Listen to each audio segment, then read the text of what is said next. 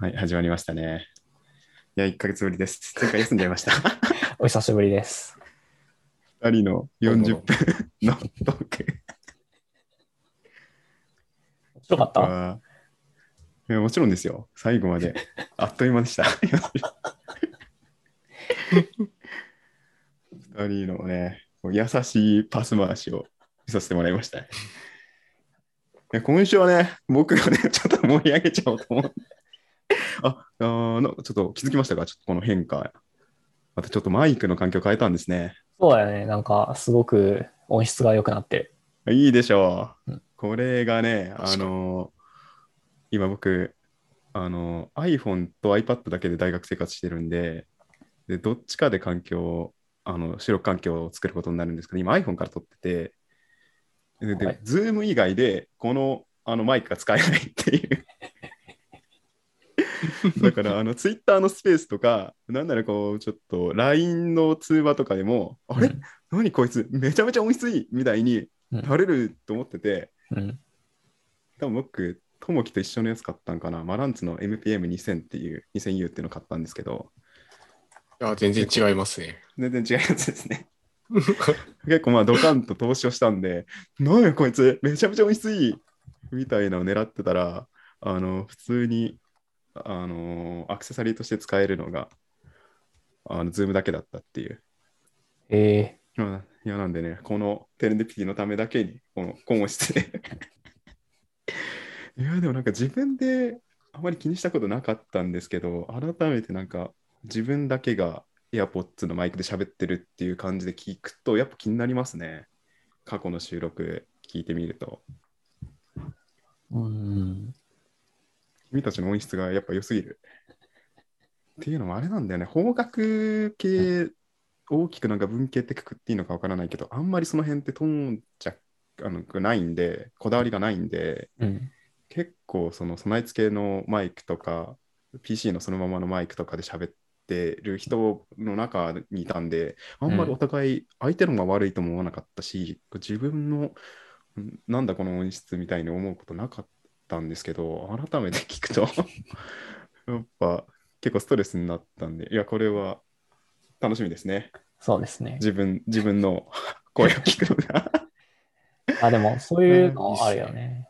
理想状態を知らないと今自分がどこにいるのか分かんないっていうのは。そうそうそう、よもやね、この最低の音質環境でやってるっていうのは気づきませんでしたね。いやちょっと私の話ばっかりになっちゃいましたけど、なんかありましたか、最近の2人は。僕はですね、ついにワクチン1回目の接種が終わりました。終わった。終わりました。おとといかな。あんまり身近でその接種受けた人の話を聞いたことないんだよね。うん、まだそっちはまだ。僕は大学がぼちぼち始めるっていうので、なんか。土日とかで3000人ずつとかだけど、海外旅行に行く人とか高齢者優先にみたいな感じで、大学1月末ぐらいから始まるっていう感じですね。も木の方も大学、それよりも行政の方が早いのかな。いや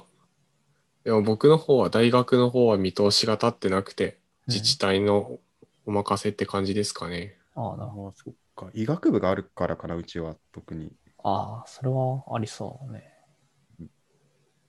で受けてきたわけですよ、火曜日に。はいはいはい。で、感想としては、まずワクチンは筋肉注射なので、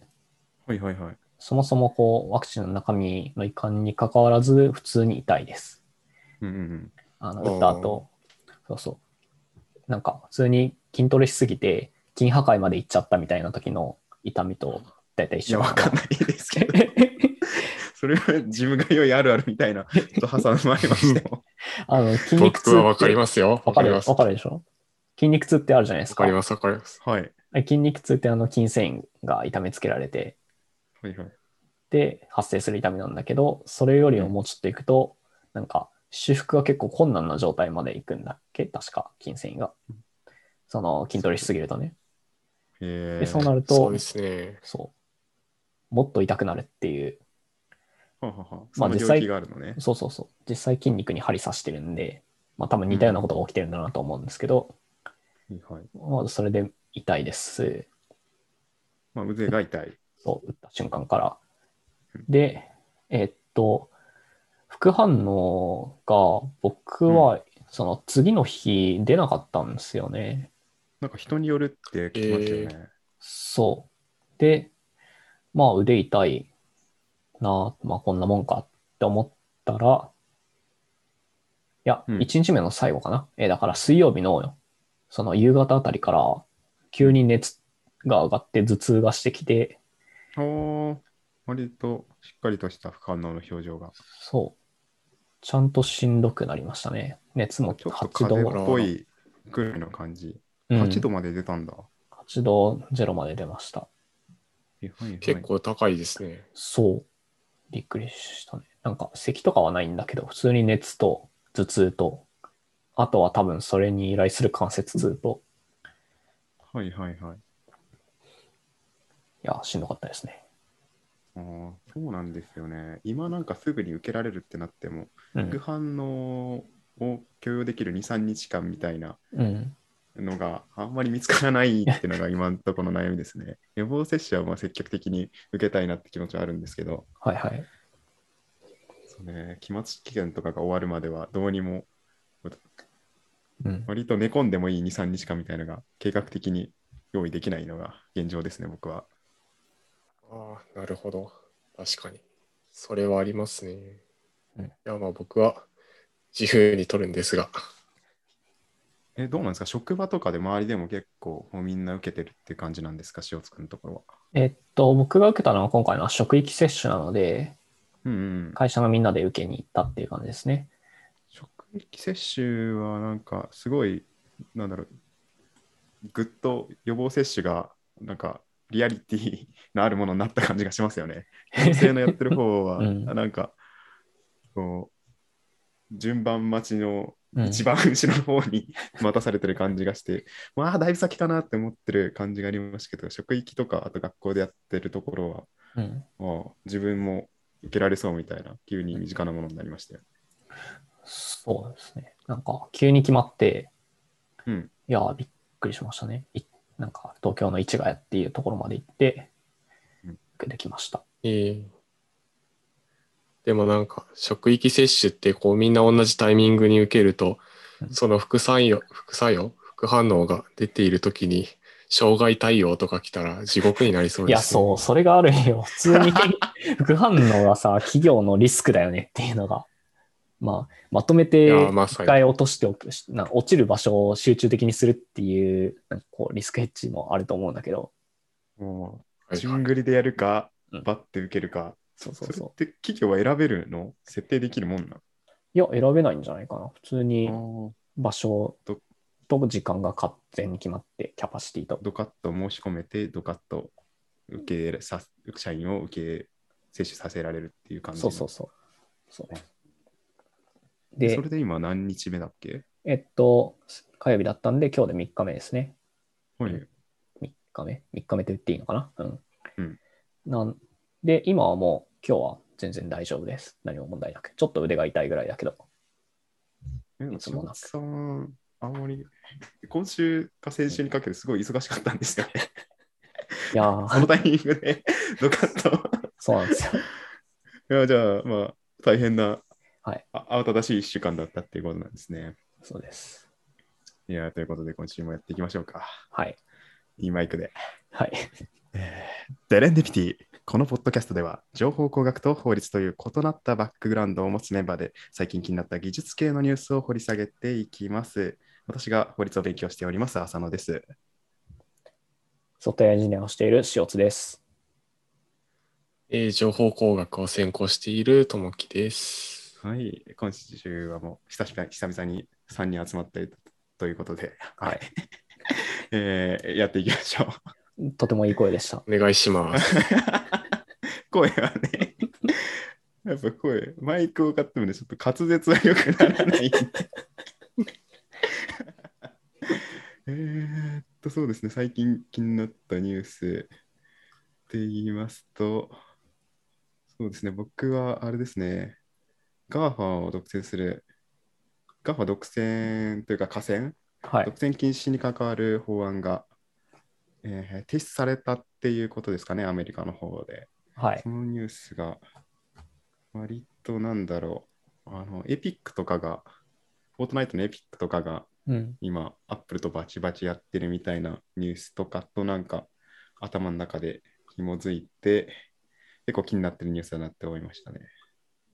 ちょっとツイッターで話題になってたやつですよね、確か。そうですね、確かこれは僕が赤単工房のニュースチャンネルに投げたと思うんですけど、うん、そっちだとどんな感じの反応だったんですかね、技術畑の方だと。で元のツイートを僕が見かけたのは、哲郎宮武さんっていう多分結構テック系のニュースを配信してるサービスもやってる方かなんかで、その人が、まあ、独占禁止関連の法案が出たっていう5つ出たっていうことで割と日本語で解説されてるツイッター見て面白いなっていう感じでしたね。う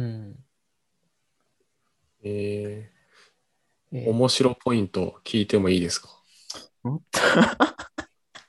重いね。例えば、まあ、一番強い効力、独占禁止に関わる強い効力としては、合併とか、企業間の合併とかが難しくなったし、なんなら解体自体を命じられるようになるっていうところまでの効力を不相っていうのが一番なんか結構ラディカルな法案なんだなっていう印象がありましたね。他のだとこうプラットフォームを自分のところで持ってる、例えばアップルであるとかアマゾンであるとかグーグルとかがそこでコンテンツも出してるじゃないですか、彼らは。はい。アップルであればアップルミュージックとかのコンテンツを提供しているの中で、Apple Music であれば他のこう音楽の、サブスクリプションのサービスっていっぱいありますけど、Spotify とか、うん、とかの中で自分の iOS とかでいろんな表示をする中で自分のとこで出してるコンテンツを優先して表示するみたいなものを禁止するとか、そういう内容ですね。うんうんうんうん、なるほど。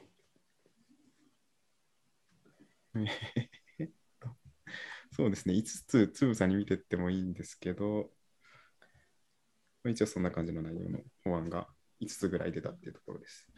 なんかそもそも中学の時に多分義務教育で独占禁止法みたいなのを習った時に、うん、独占しちゃダメなのはなんだっけ、価格の釣り上げ、うんうんうん、とかが起きちゃうとか、そういう価格競争は健全に行われなくなるから、それを抑制するために独占禁止法があるんだよみたいな感じで習ったと覚えてるんですけど、うん、それとその全部のプラットフォームにちょっとずつ手を出してるから全体のユーザビリティがとても高いみたいな、この話が完全にトレードオフになってて、いや難しい、はいはい、サービスを作る側からすると難しいなって思いました、所感としては。後者の方ってもうちょっとなんか詳しくどういうことなんですか？例えばプラットフォームに顔出してユーザビリが高まるっていうのは、それで言うとプラットフォーム、まあ、さっき言ってた、Apple の Apple Music が、うん、っていうプラットフォームを提供していたとして、そこに Apple のポッドキャストにまあ、直接流せるかどうかは知らないんだけど、直接そこに流しているようなポッドキャストのコンテンツを優先的に Apple Music で聴けるようにしていくみたいなのがやりにくくなるっていう法案があったじゃないですか。はい。それってでもそのコンテンツのデータとかの解析、例えば機械学習に使うためのね、うん、とかって結構音声データ以外も使ってたりするんですよね、きっと。どんなユーザーが投稿しているのか、そのユーザーは普段何を聞いているのかとか、うんうん、そういう周辺の情報も使ってサジェストとかって多分していくと思うんで、はいはい、結構そこに自分たちのそのプラットフォーム上に、全体のプラットフォーム上にあるデータだからこそできるようなサジェストとか、そういうユーザビリティの向上っていうの、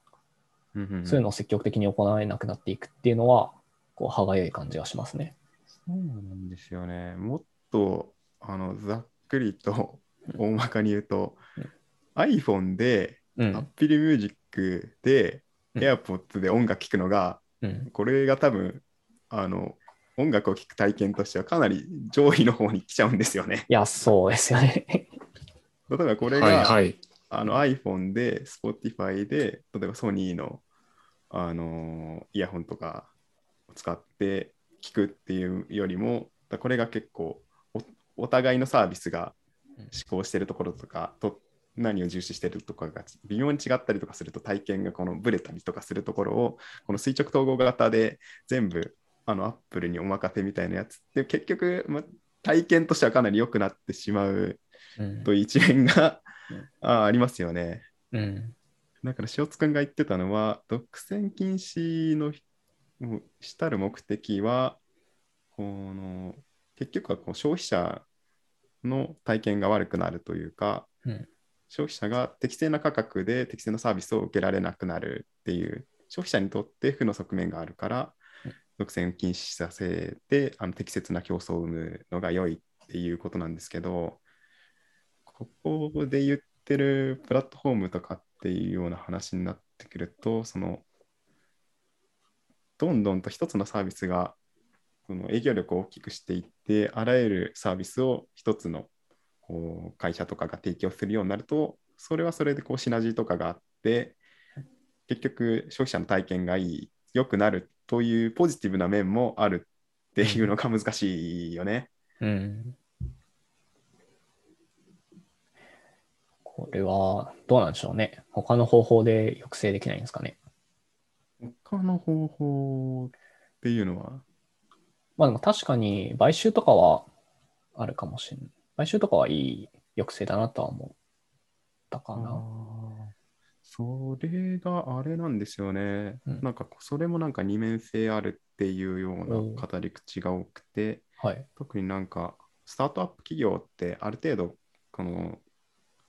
例えばクラブハウスとかもそうですよね。ある程度サービスが大きくなっていって、うん、ユーザー数が増えたらでかいところにも買ってもらっちゃう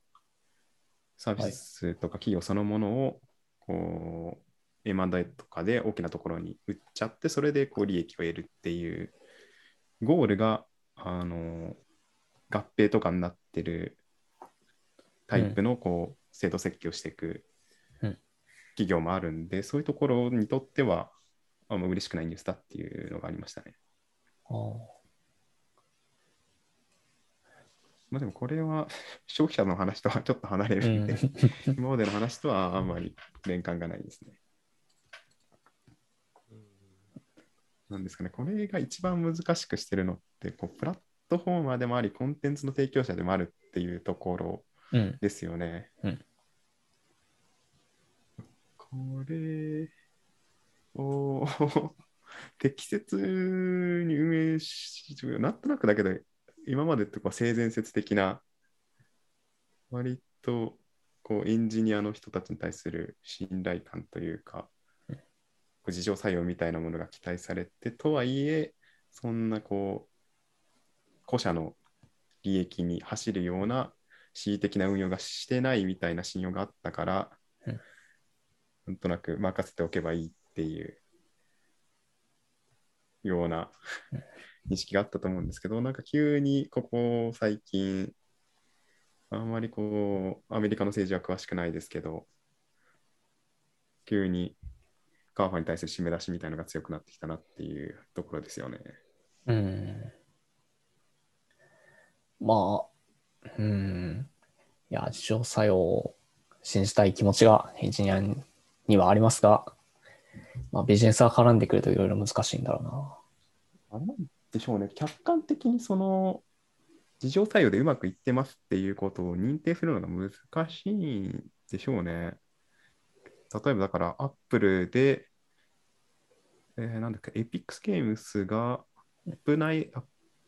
で課金するときに 30% ぐらいアップルが取っていくっていうのが、はい、こう不適切通り過ぎだって言ってますけど、はい、それがこう果たして適切な価格なのかどうかっていうのが多分第三者が評価できないのが多分問題で、これがだから競争が生まれてるとこだったら需要と供給で価格が一致するから、そこで売り手と買い手が合意した額がおよそ合理的な価格だっていうことが推定できるけど、うん、河川の状況でいくらが一体適切な価格なのかっていうのが誰もちょっと分かんないっていうのが一つ問題難しくしてる気がします。確かにそれはありそう。Apple、そうだよね。Apple Store で、App Store かで販売しませんって言ったら、それはもう iOS ユーザーとかを見捨てるっていうことだから世界のまあ何割かのユーザーがその時点でその対象外になってしまって、企業としてはそんなことはできないですよね。泣く泣く 30% 払うしかないと。はいはい。じゃああれなんですかねアプリ配信のプラットフォームをもっと自由に増やせるようにすることが、なんだろう、独占を防ぐというか、そういうことになるんですかね。うん。なると思います。アップストア以外からもアプリをインストールできる。あとあれですね、この法案の中だと、他の手段でお金を徴収すること、例えばエイピックゲームだったら、独自で例えば自社のホームページとか、自社のサービスで、なんか、わかんないですけど、エピックコインみたいなものが買えて、それがアップ内で使えるっていうことができれば、多分アップルを経由せずに、直接ユーザーとやり取り、お金のやり取りができると思うんですけど、そういうことを禁止しないようにするみたいな法案も含まれてましたね。それは割と健全な気がしますけど、一方で、プラットフォームのただ乗りみたいのを許すことになるんで、100ゼロの話じゃないいいよね、まあ落としどころが難しいな。だから巨大化しすぎてる企業っていうのはほとんどだから国と変わらないような権威と権力を持つようになるんですけど、あくまでやってるのが、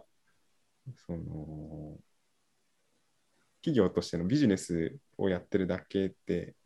その内部の人がどうなるとかっていうことを完全な福利厚生を実現するとかいうところが目的にはなってないのが難しいところですよね。それを一企業にやれっていうのも、おかしなことだし、一方でそういう責任みたいなところは求められるっていうところで、Google で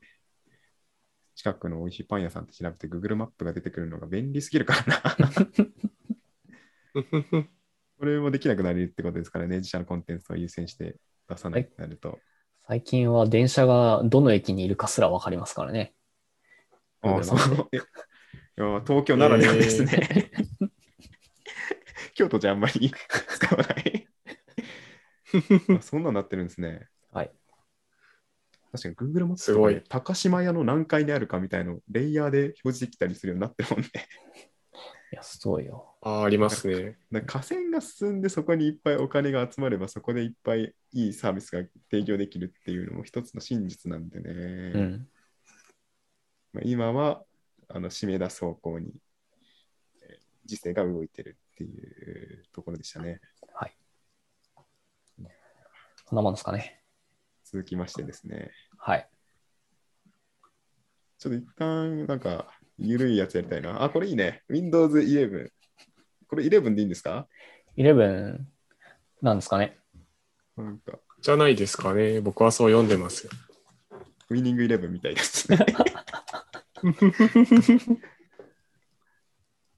何でしたっけ、僕が知ってるのは、Windows 10が最後の Windows だって言われて、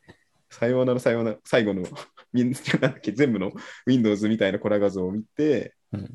もう次は絶対出ませんよねみたいな振りをしてるさなかにスッと11が登場して、あ、いいお笑いやるな Windows っていう、ちょうどみんながそういえば10ってこういろんな Windows の過去の OS が、そろそろなんか保守作業が提示されていくっていうニュースが出て、そういえば Windows 10って最後って言われてるけど、どうなってるのっていう関心が高まったところで、11ですって、笑いまかってます、さすが老舗。いやー、まあ、僕は Apple ユーザーなので、もちろん PC も MacBook Pro で、Windows は一切使わないで、今回はガヤに回るんですけど、Windows 11どうですか？ともきはどう？僕も同じように身の回りにWindows のマシンがないんだけど。いや、僕も最近は Windows は全然使ってなくて、本当に僕が Windows 11をキャッチアップしてる層ってどこなのかっていう、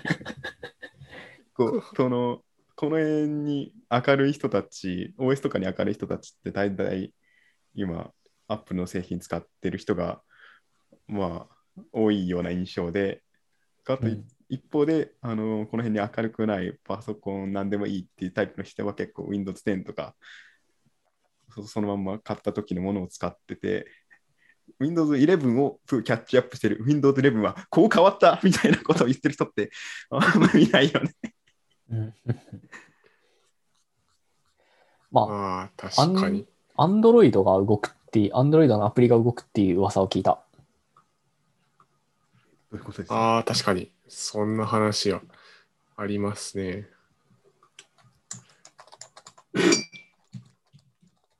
ほんまかって感じですけど。だからもともと結構Android アプリをなんかパソコン上で動かすみたいな配信者向けのソフトウェアとかはあったけど、それがなんかデフォルトで入ってるみたいなイメージなんかな。そうですね。多分そういうのは、エミュレーター、今まではエミュレーターっていうのを使うか、もしくはモバイルに移してるものをパソコンにミラーリングするか。はいはいはい。っていうことをしたと思うんですが、表を見るとちょっと言ってることはわからないんですが、 Android スマートフォンユーザーは Windows 11で Amazon アプリストア経由で、アプリをインストールすることができるらしいですね。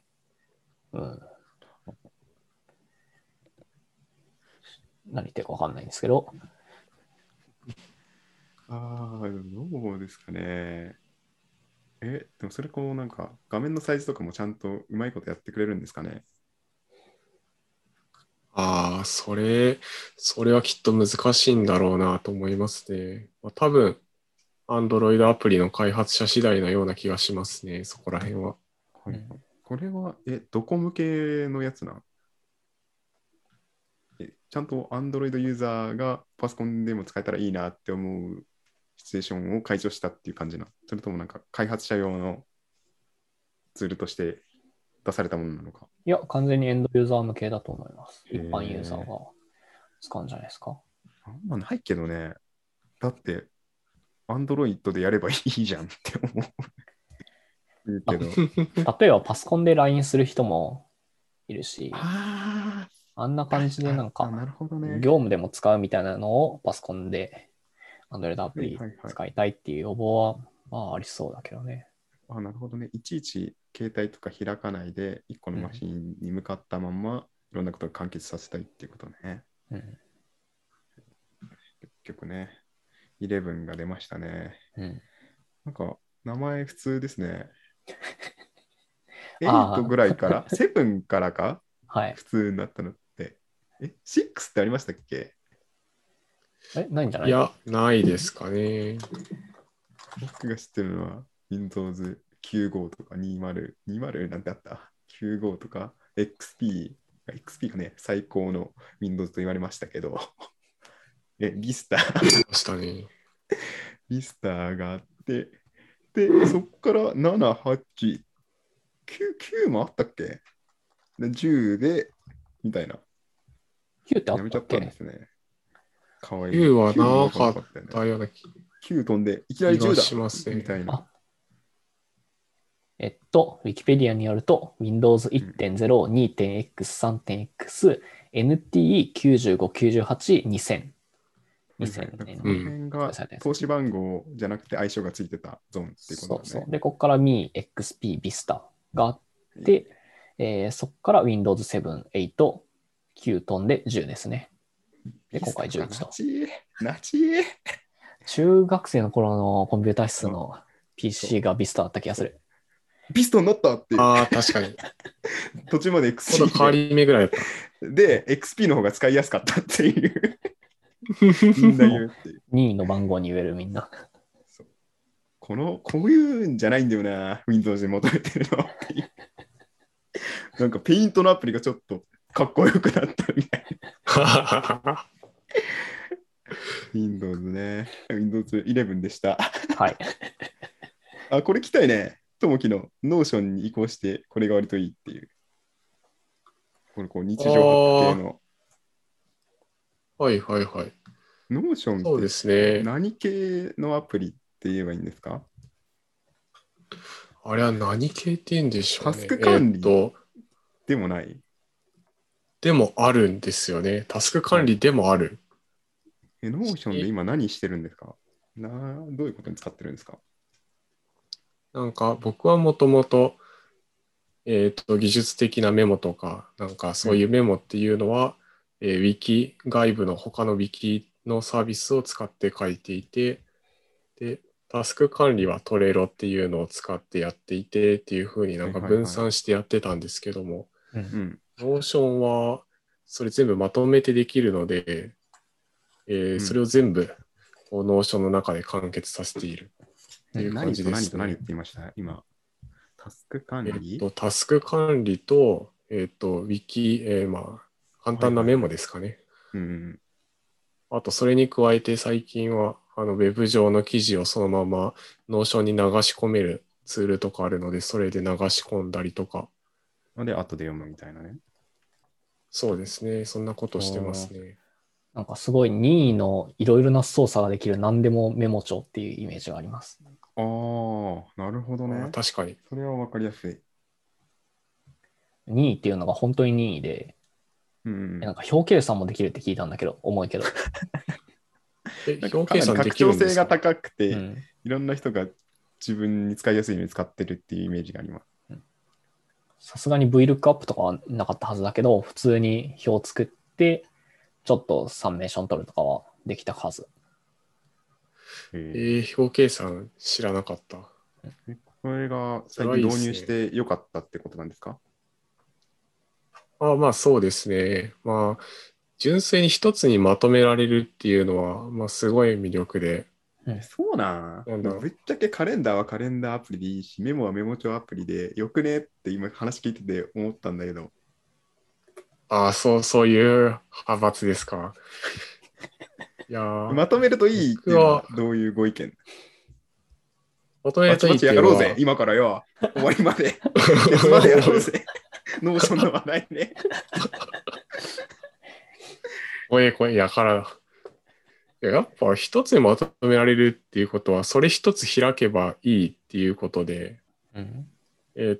ぱい開かなくていいっていうのが。まあ一つ魅力ですよね。はいはい。でも使ってるのは一個の機能ですよね。いや、複数使ってますよ。そのタスク管理とか、記事とか。はいはい、でも同時に人間が使えるのって一個の機能ですよね。確かに。なんで、それはそうですね。それを使うときに開けばいいんじゃないですか。いや、まあそれもそうではあるんですが、僕の勝ちでいいですか？じゃあ。いや、ちょっと待ってください。いや、違います。いや、複数派、認めないわけではないですけど、はい、これもこれでありということで認めてもらえれば。僕は、まとめる派は絶対認めないですよ。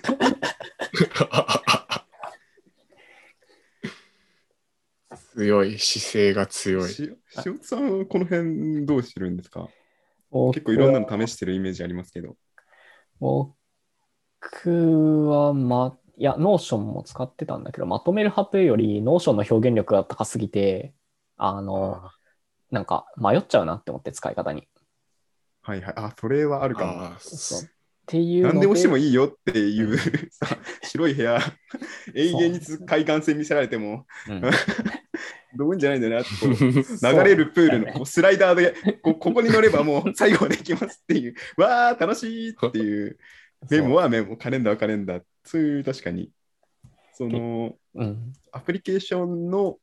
この UI に従って使ってればある程度いい体験ができるっていうのは、うん、その個別化する利益ですよね。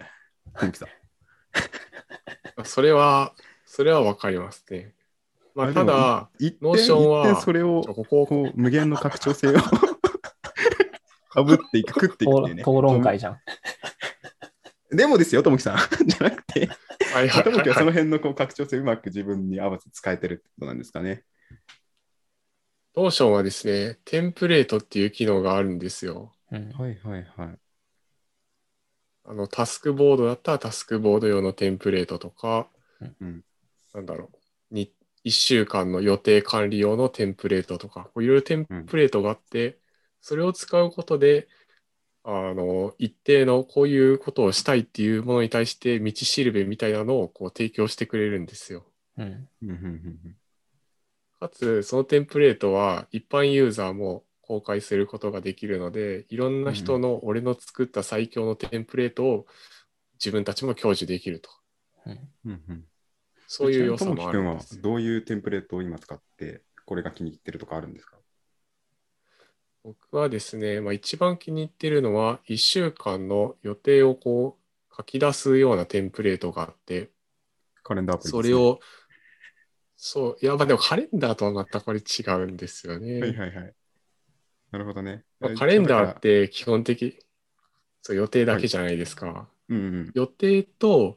自分がその日何をしなきゃいけないのかっていうタスク、時間によらないやらなきゃいけないこと、はいはいはい、この日中にこれは終わらせていきたいみたいなね。そう、それをこうなんか一箇所にいい感じにまとめられるので、それを見ただけで全部その日何をしたらいいか分かると。ちょっと分かるな。でも Google カレンダーとかって時間でコマを取らなきゃいけないけど、別にどこってわけじゃないけど、この日中にこのなんか申し込みとか書類の仕事とかのこれが終わらせたいみたいな時のどうしたらいいか分かんないんだよな。そうなんですよ。あれ、Google ノーションいいな。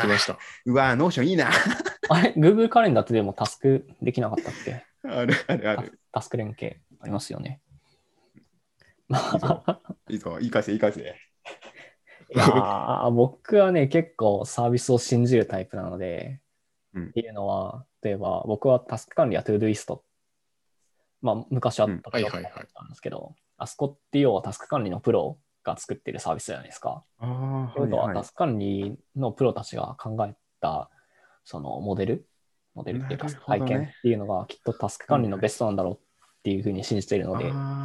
どっちかというとなんでこのサービスにはこの機能がないんだろうとか、どう使ってほしいんだろうとか、そういうのを考えながら使うタイプですね、僕は。だからないならそれをない方がいいという判断をこの設計者がしたっていうはずだって思って、うんうん、じゃあそう使わない使い方をやってみて、こっちの方が体験がいいというふうになるんじゃないかっていうことね。そうですね。そうだよな。ど素人がさ作ったテンプレートとかでさやったってさ、だからどれくらいコスト、時間とさ、頭使ってさ、こういう設計にした方がいいんじゃないかって生まれたアプリで言ったら、それ比べちゃうとね、やっぱプロが作った方がふわふわじゃん、自己主張がこれね、イソップ童話のコウモリね、地上の動物と鳥がどっちが強いかって戦争したときにじゃあおのおの好きに使えばいいっていう結論でいいですか？そうですね、はい、まとまったようでしましょう。 OK のオーション、これ割と気に入ってる。そうですね、ここにいろよ、早く俺たちのとこまで来いよ。ノーションなんかやめて違うな、いやノーションそっちがいいアプリなんですけどね。はいはい、ということで、そうですああ、いいな。やっぱこういうのがたまにな、間に挟まらないと。今内容使ったな。きっちり3行とかでまとめられたな。じゃあ続いてはちょっとね、切り込んでいきますよ。この世界の闇というかね。報道ですから、これ。岸尾さん、次の話題はどういうやつですか？次はツイッターでちょっと話題になったやつですね。ツイッターなんですね、これ。これは発端はツイッターですね。もともとニュースで出たやつなんですけど、ニュースは何かというと、この人家賃を滞納しそうかっていう入居審査これを AI が予測できるようにシステムを作りましたっていうニュースが出ましたと。で、これに対して、Twitter で悪いやつを AI で予測するのがなぜいけないのかっていう記事を書いてツイートした、そのツイートがちょっと界隈でバズったっていうやつですね。はいはい、なんかそっちの、なるほど。なんか批評の方の記事を読んだ気がします。うん、悪いやつを AI で予想することは悪いことという。そう。まあ、その記事をざっくり言うと、まあ、その、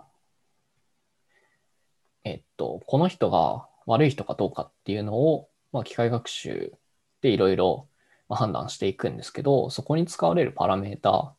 の中に、まあ、人間の属性っていうのがいろいろ入ってると、それが差別的な、なんか行動につながるんじゃないか。例えば、黒人、まあ、この例で使われているのは、どこかな。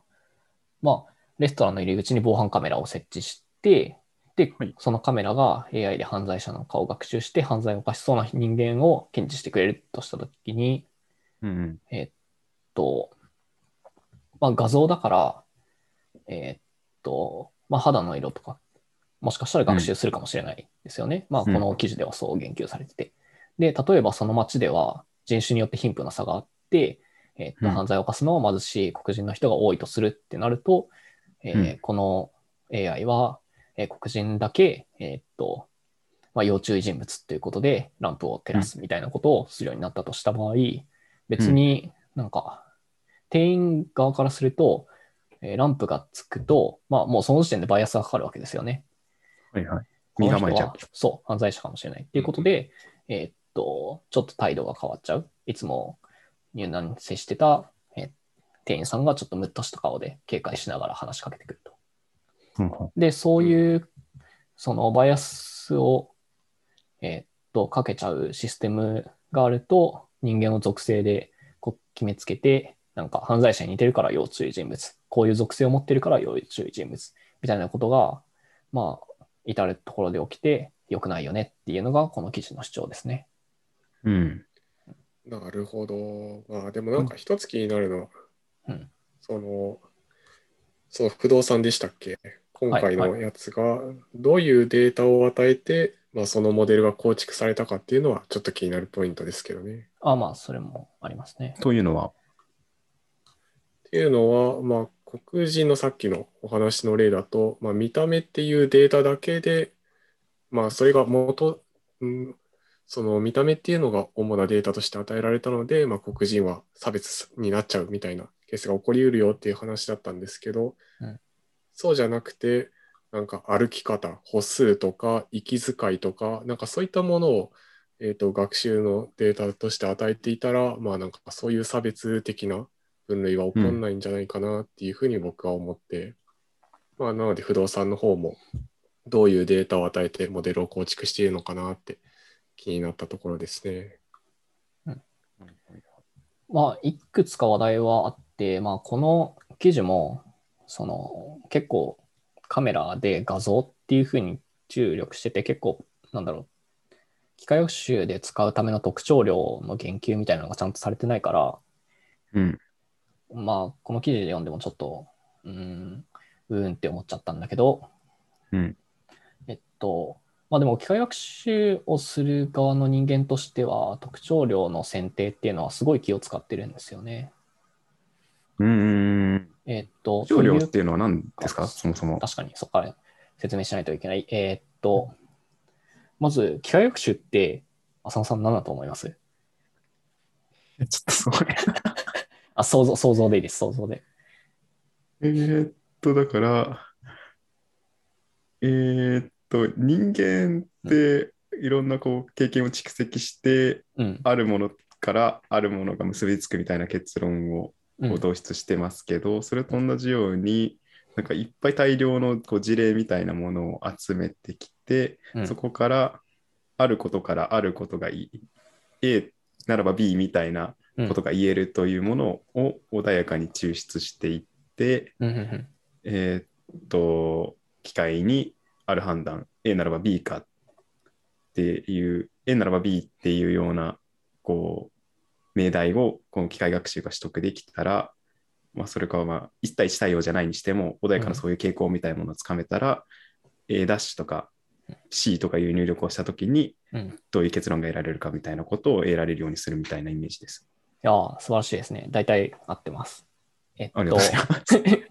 ですねまあその何かを判断するとき多分不動産の例は多分結構分かりやすいんだけど、その人が家賃を滞納するかどうかって多分今まで人がやってたんですよね。うんうんうん、でその時にまあじゃあそのあなたは今日から、この部署で、今から来る人全員が家賃を滞納するかどうかを判定する仕事についてもらいます、うんうん、ってなった時にそんなの分からないですよどうすればいいんですか、いやここにマニュアルがあってっていうところにそこのマニュアル見ると、まあ、フローチャートが書いてあるわけですね。年収が、うんうん年収の何%が家賃に該当するかとか、うんうんうん、でそこら辺の、フローをもとに、まあ、大体いけるでしょ無理でしょみたいなのを判断していく業務が多分もともとあったと思うんですよ、うんうんそうだね、でこれってもう数式じゃないですかそのまま。はいはいはいつまり入力 X がどれどれ以上なら、確率が何パー上がってとかそういう、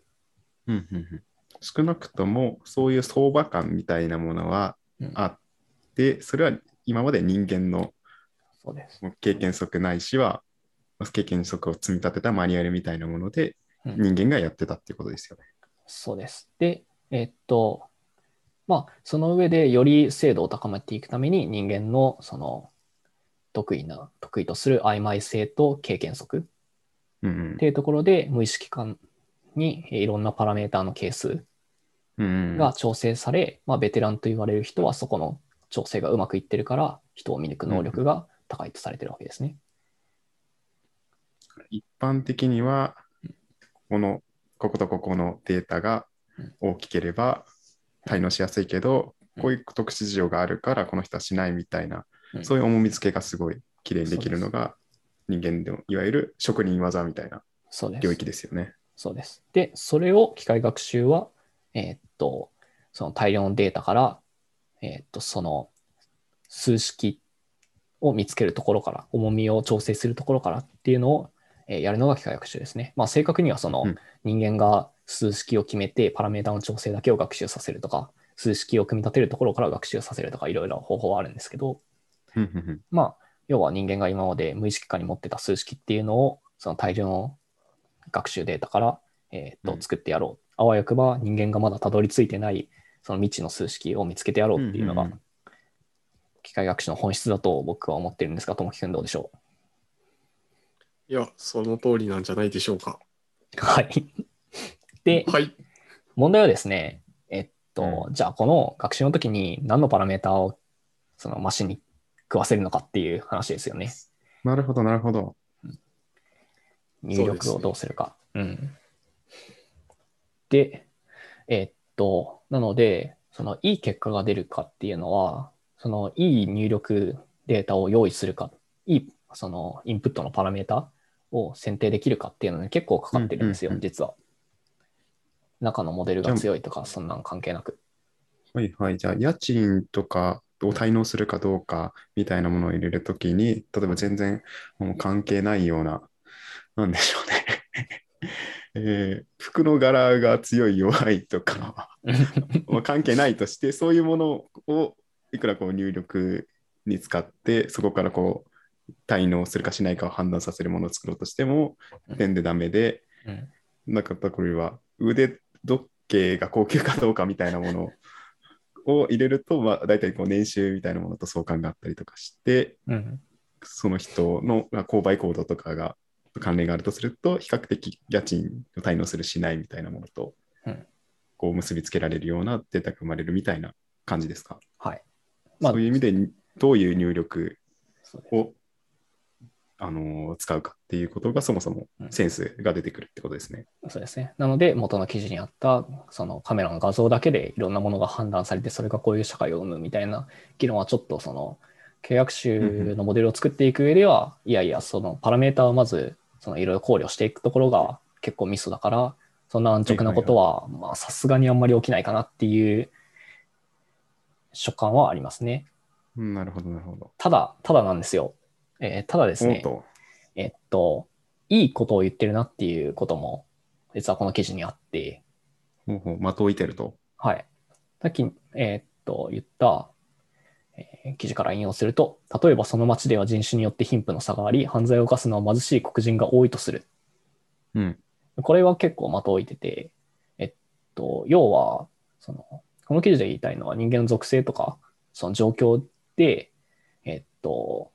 の偏りがあって、それが差別とか偏見につながるっていうんですけど、うん、そもそも人間の行動っていうのは差別と偏見、まあ、何かしらの偏りに満ちている。うんうんので、そこから生まれた学習データも偏っているっていう話があるんですよ。うんうんうん、もうちょっと一般的な話で分かりやすく言うと、例えば何があるかな、まあ、エンジニアが例えやすいからエンジニアでいくと、エンジニアって男性が多いじゃないですか、多分。そうですね。僕の直感では多いんですけど。まあ確かに。うん。で、その、例えばこの人がうちの会社に合格するかどうか面接を受けたらっていうのを、うん、その書類選考の段階で機械学習で分類してしまいましょうっていうのをやったときに、うんはいはい、そもそもエンジニアになるのは男性が多いからそういうデータを食わせると男性である時点でちょっと確率が上がるんですよね。はいはいはい、はいはいはい、そういう話ありますね、うん、就活のペーパーテストに絵を使ったら男性がいっぱい採用されてしまってそこにバイアスがあったみたいなニュースはたびたび見ます、うん、なのでそういうのは結構気をつけないといけない、本当の本質的な能力でやらなきゃいけないんだけど、じゃあ、ね、男性と女性性別を入れなきゃいいじゃないかっていう話になるじゃないですか、はい、顔写真も入れなきゃいいんじゃないですか、名前も、うんうん、でもさんそれじゃいけないんですよね。それだけじゃ無理なんですよね。なんでか。なんでですか。っていうと。それでいいじゃん。そうそうそう。ね、男性化。それがまあ短絡的ではあるけど、うん、一応解決してますよね。性別に依存しないで決められるっていう。ね、ともきくんそう思うじゃないですか。僕もそう思いますよ。ダメなんですか。じゃあ今から。ちょっと、まあ、一例、他の、じゃあそこら辺を取り除いた経歴書の一例を今から僕が読み上げるので、男性かどうか、女性かどうかっていうのを見つけて、判定してほしいです。はい。どこどこ。作り込んできたな。今、適当にアドリブで喋ってる。はい。マジで、ちょっとお願いします。すごい。例えば、まあ、どこどこ大学、まあ、じゃあ、日本大学にしましょうか。はい、日本大学を卒業しました。はい、学生の頃はラグビー部に所属しておりました。ああ、男だね。早い。じゃあ、マネージャーっていう癖もある。あ、じゃあ、そこから、就職した。ちょっと待って、このミニコントよくないよ。それは男性がやるものだっていうさ、偏見がもう混じってるからさ、それを俺が言うことになるじゃん。ああ、それは男がやるもんだね。ああ、それは女がやるもんだねって、俺、今そんなコントできないよ。危ないよ、もうやるとこだった。浅野君にはもう一般論になってもらってまあ要はそういうことですよね。はい、そもあるキーワードが出たときにそれが、うん、例えばですけどタミヤのミニ四駆が趣味ですって言ったら、うん、まあ、一般に女性よりも男性の方がそういう趣味を持ってる人が多いってことがあって、うん、男女ってものを明確に言わなくてもそこから男性もしくは女性っていう傾向が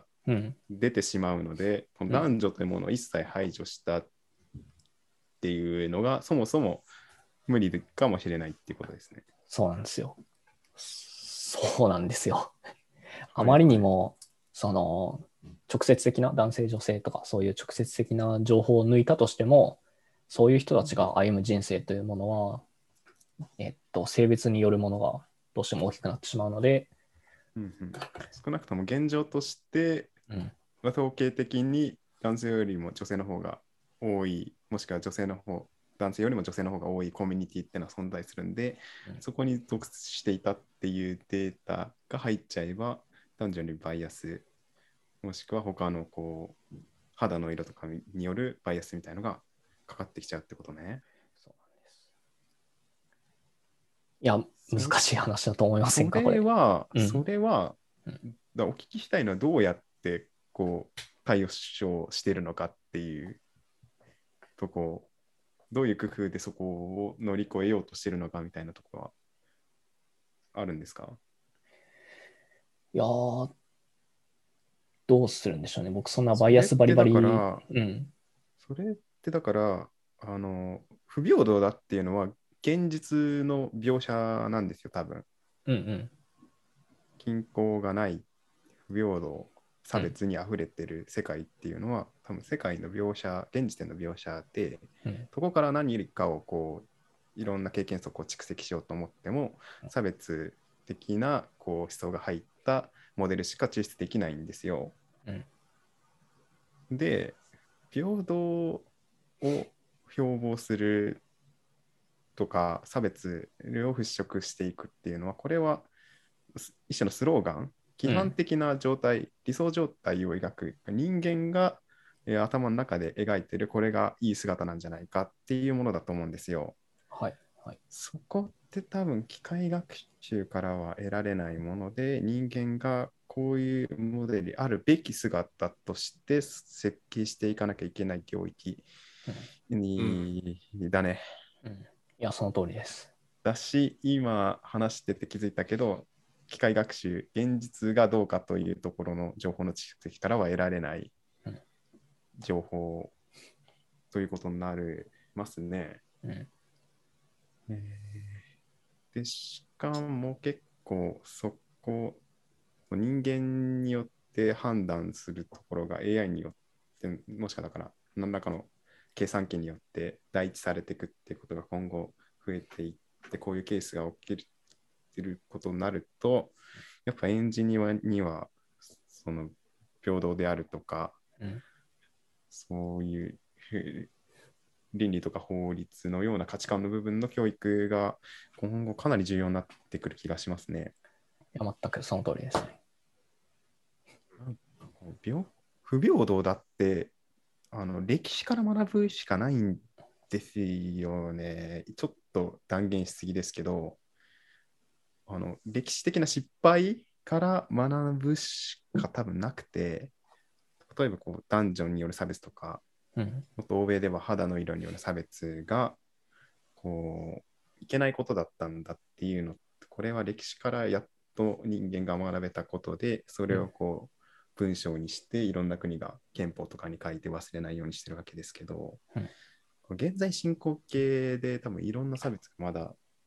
現状の世界には残存してると思うんですけど、それって多分今現在進行形では気づけなくて、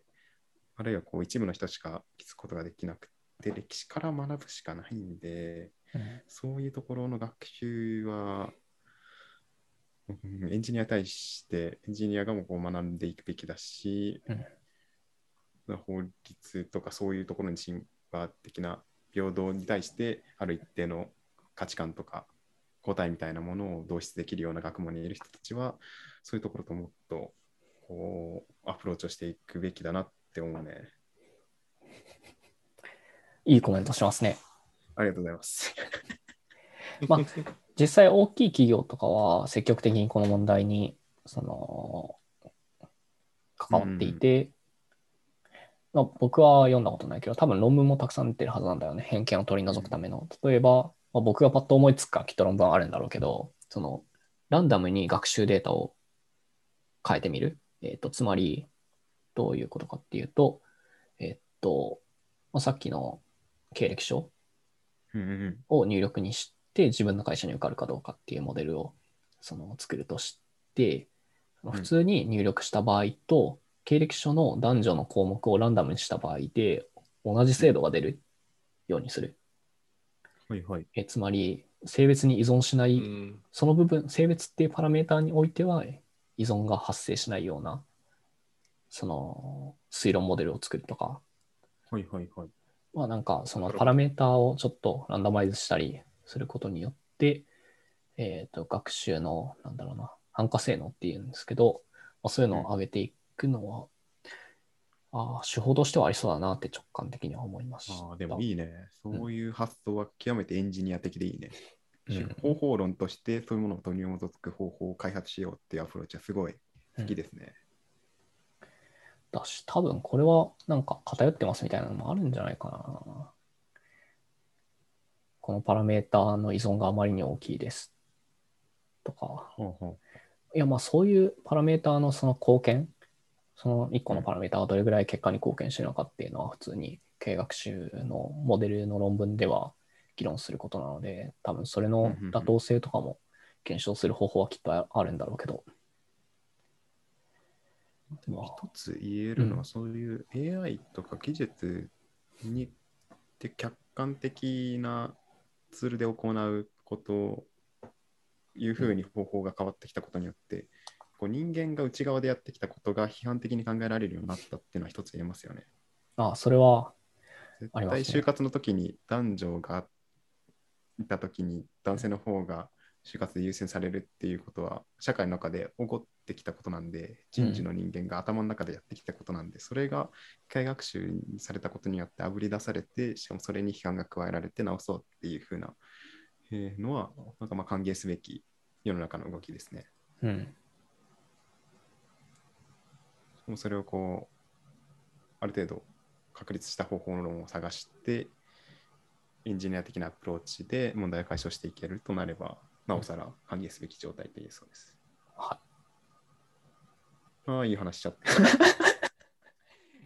た。社会派ポッドキャストですね。いや、もちろんですよ。いや、なんか最近憲法の授業で平等論をちょうど扱ったとこなんで、はい。ちょっと熱が入ってしまいました。あ、もう平等論っていうその一個の学問があるってこと？ね、だから憲法17条が平等を定めてるんですけど、はい、平等の意味とかっていうところがどうにあるのかっていうのが、まあ、一つの大きなトピックスにあたるので、はいはいはい。まあ、簡単に話しますと、形式的に杓子定規にあらゆるものを確率的にしていくっていうだけでは必ずしもなんだ素朴な感覚にある平等だと言えなくて、例えばだから、体が大きい人と体が小さい人に同じ量のパンを渡すのが果たして平等なのかっていう点で言うと、体の大きさに合わせて、例えば1日の消費カロリーとかに合わせてパンを供給することが平等にかなうみたいな風に、平等ってもっと実体的な部分なんじゃないかみたいなことをいろいろ考えていく学問ですね。っていうのを学んでると、やっぱ平等がいかなるものかとか、いかない風に実現されるものかって結構コストかけて学ぶことだなと僕は思うので、うん、そういうところに社会がリソースを割いていくっていうのはいいことだと思います。それこそさっき塩さんがちょっと話してましたけど、大きな企業だともう倫理の専門家とか、うん、その哲学とかの専門家を自分のチームに持ってたりしますもんね。いや、すると思いますよ。で、そういうのはすごいいい傾向だと思います。そういうことを続けていくうちは、まあなんか独占禁止みたいなことをうるさく言わなくてもいいのかなっていうふうに思います。いいまとまりをしましたね。最初に帰ってきてちゃんとまとまった。だろ最低だろ自分で言っちゃうところがちょっと残念ですが。いや、違うのよ。照れなのよね。これもね。なるほど。ここでちょっと自分下げとかないとね。もう恥ずかしい。あとで、お前らがもっと言ってくれれば、もっと言ってくれればいいんじゃない？自分で言わなくてもさ。うん。ちょっともう一回やろう。こういうことをやっていけば、うん、だから独占禁止なみたいなこともうるさく言わなくてもいいんじゃないかな。はい、いやー、いいっすね。めちゃめちゃいいっすね。それ。いや、もう感動しました。はい、じゃあ、今週もありがとうございました。ありがとうございました。おやすみなさい。ありがとうございました。